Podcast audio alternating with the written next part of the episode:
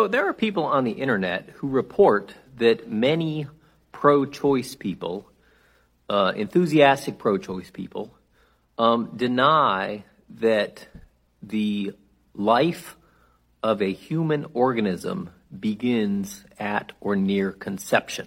To put it another way, they deny that the existence of a living biologically human organism um, starts at or near conception. Now, you can find people who will say just about anything, but uh, my take on this is this. I think when these people are denying this, they are thinking they're being asked about something different. And uh, let me tell you why. So um, here's the deal. Just about every or every really sort of thoughtful, informed, pro-choice thinker affirms that human organisms begin at or near conception uh, and that they're biologically alive. So, uh, what do they mean by that? Like, well, all right, sperms are living things, eggs are living things. When an egg fertili- is fertilized by a sperm, you have a living thing, and that is like the start of an organism. Indeed, it is an organism. So, when does a biologically human organism's life begin? Well, at or near conception. One quibble I sometimes hear is like, well, actually, it would like start after the possibility of twinning happens. Okay, fine, whatever. That's still pretty early. So, um, if somebody denies this, what could they be thinking? I mean, like, suppose somebody says, like, well, like, life begins at birth. Um, I think they're thinking about life in a different meaning, but like, think it through. I mean, it's not like at birth, um, the fetus becomes biologically alive. It was like biologically alive all along. It was like growing and developing. So what's going on here? Um, I think it's probably that people asking these questions aren't clarifying that they mean like biologically alive. They don't mean like life in another sense. I'll say what I mean about that in another sense. So what people hear, what the pro-choice people hear is maybe like, well, when does life begin? And they're not thinking like biological life.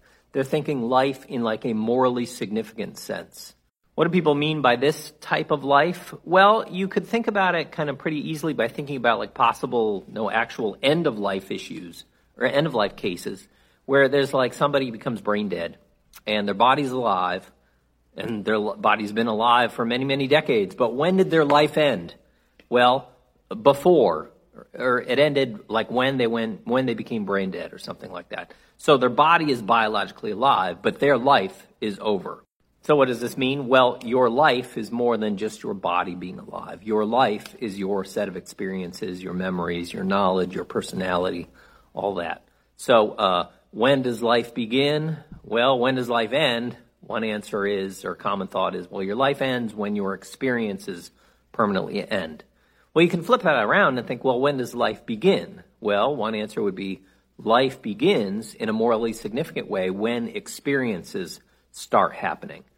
And um, a zygote doesn't have experiences, an embryo doesn't have experiences, a beginning fetus doesn't have experiences. So even though it's biologically alive, its life has not begun. So this is sometimes called like um, somebody's narrative identity. It's like their story, the story of who they are. I've got an article in Salon uh, about this if you want to look it up. It's off the link. Anyway, so it seems pretty clear to me that um, most people, if asked in the right way, agree that biological life begins very early uh, at conception or soon after. Um, the problem, though, is uh, maybe they think that means that abortion's wrong. No, not at all. Um, all thoughtful people, all thoughtful pro choice people recognize that embryos and fetuses are biologically alive, that they're organisms. They just think for a variety of reasons, uh, those um, entities, beings, lack what makes them morally significant.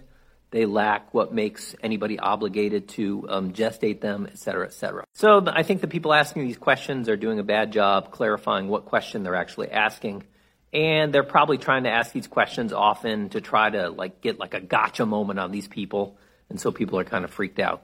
So, um, final question is: If somebody denied that biological life begins quite early at conception or soon after, if they denied that, when else could it start? Like, what would a better answer be? Um, I've asked this question here and got no answer. Um, presumably, this is because if you understand what's being asked, like when does life begin for a human organism? The answer is pretty obvious, and nothing else is a plausible answer. All right, how's this all sound? Oh, and there's bunches of writings about this topic at abortionarguments.com um, and the free book, Thinking Critically About Abortion. Shortcast Club